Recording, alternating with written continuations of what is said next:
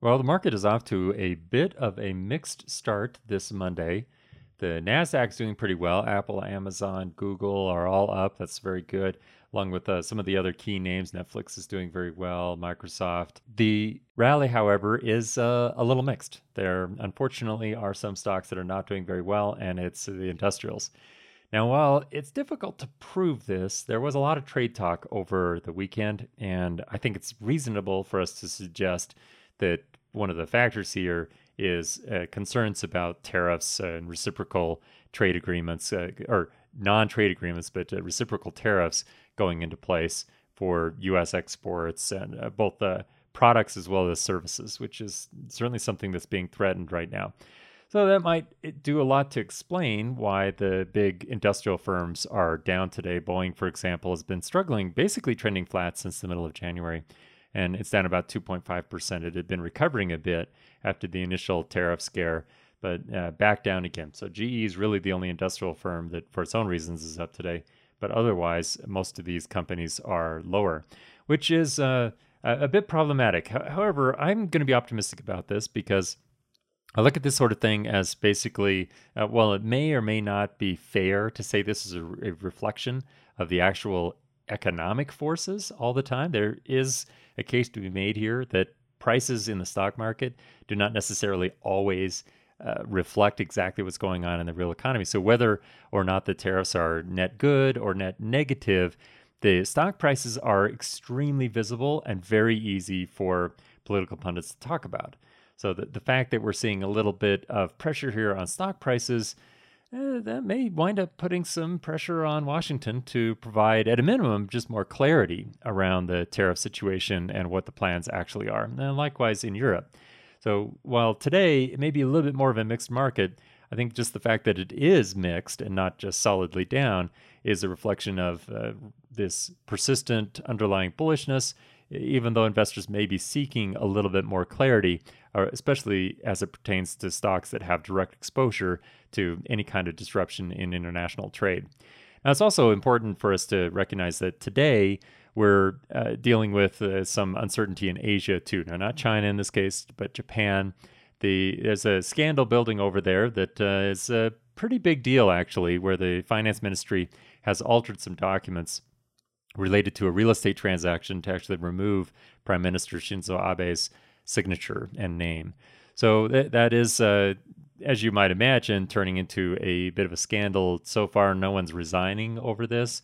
And the reason why this is a bit of an issue is that uh, currently the fiscal stimulus that's really been uh, driven by the Abe government has uh, got a lot of believers, at least in the financial markets.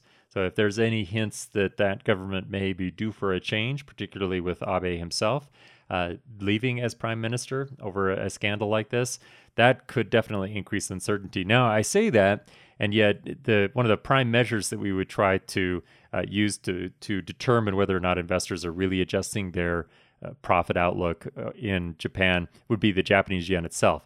Now, ironically, this may be a surprise, but what we'd be looking for in a situation like this would be for a stronger yen. And it is actually a little stronger today, but not by very much. So it's it's moved about uh, about 30 pips since so that's in if we translate that into terms that we can uh, understand from our perspective as investors that's about a thousandth of a percent. So it's not very much. But on a day-to-day basis that can uh, have an impact on just investor sentiment overall. It's pretty mild so it's not running out of control but it's worth watching that's for sure because it, it the movement today as mild as it, is has been correlated with that announcement coming out of japan so on a on a day like today, it's a positive for us to be able to look at the sources of uncertainty and to be able to more or less see the markets or asset classes that are being affected by it. But in general, we're not getting a lot of follow on or knock on effects uh, more broadly. So investors still seem to be uh, generally pretty favorably disposed to higher prices in the market even if there are a few sectors, like, for example, industrials, that may lag a little bit here in the short term. Yeah, it's interesting watching how the market is opening up this week because we do have a lot of positives out there. There was a report that was issued by UBS over the weekend that was talking about expectations for 2018. And they are looking for more than half of the earnings growth that is expected to come in 2018 to come from the tax cuts that the Trump administration put in place last year and the subsequent share buybacks that are going to be coming from those tax cut savings. And these are things that we can count on happening regardless of some of the potential economic fluctuations that may hit us later on this year. So, as we are watching these larger corporations saving a lot of money on taxes and looking around and trying to figure out what to do with it. A lot of them are announcing more and more share buybacks. We've been talking about this here on the podcast.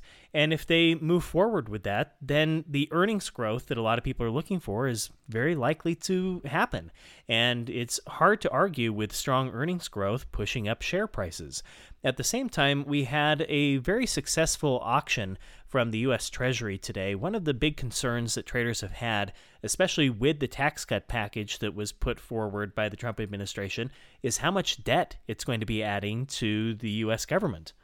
And traders have been wondering if there were going to be enough people out there interested in buying more U.S. debt to be able to provide enough demand for the increase in supply that we're going to be seeing in U.S. treasuries.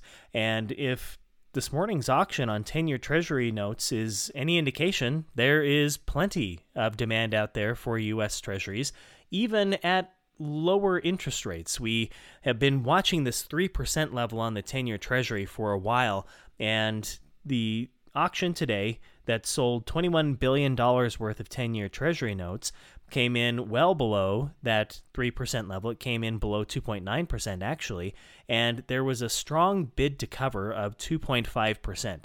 So, a bid to cover ratio is a great indicator of helping us determine how much demand there is for US treasuries. And what it is measuring is the amount of treasuries the treasury is actually looking to issue compared to the amount of bids that come in to purchase those treasuries. So a bid to cover ratio of 2.5 means that if the Fed was looking to sell $21 billion worth of 10 year treasury notes, there were bids for 2.5 times that amount that actually came in and that's actually a little bit above the average that we tend to see for the 10 year Treasury note. So it's a great sign that traders are still interested in US debt. They're not spooked right now about rising yields, they're not too spooked about the amount of debt that the government is taking on. Now, that could all change at some point into the future, and it's important for us to keep that in mind and note that as a potential long term concern, especially as the U.S.'s debt to GDP ratio has risen above 100 and is starting to move higher than that. So it is still a concern, but right now it doesn't seem to be having any really big impacts on the Treasury market in terms of the Treasury having to push yields up really high in order to attract enough potential buyers. The buyers are there without having to push the yields up, and uh, that leaves not only the Treasury, but also the Fed in a more comfortable position. And it tells us that we've got an opportunity for the market to continue moving higher if we see more share buybacks, if we see earnings growth, and if the underlying U.S. economy continues to do well, we could see some nice positive movement moving forward. So, as you mentioned, it's been a shaky start this morning. We've been up a little bit, we've been down a little bit. Uh, currently, as we record the podcast, the major indexes uh, for the S&P 500 and the Dow are in negative territory, but the Nasdaq and the Russell 2000 are both in positive territory. So it does look like tech stocks are still a hot place to be and small cap stocks are still a hot place to be as the US economy continues to do quite well. So we'll continue to keep you posted here in the podcast and of course each trading day in the daily market commentary. If you have any comments or questions for us, we'd love to hear from you at podcast at learningmarkets.com. And for those of you who are following us on iTunes, we always appreciate those positive reviews. Thanks.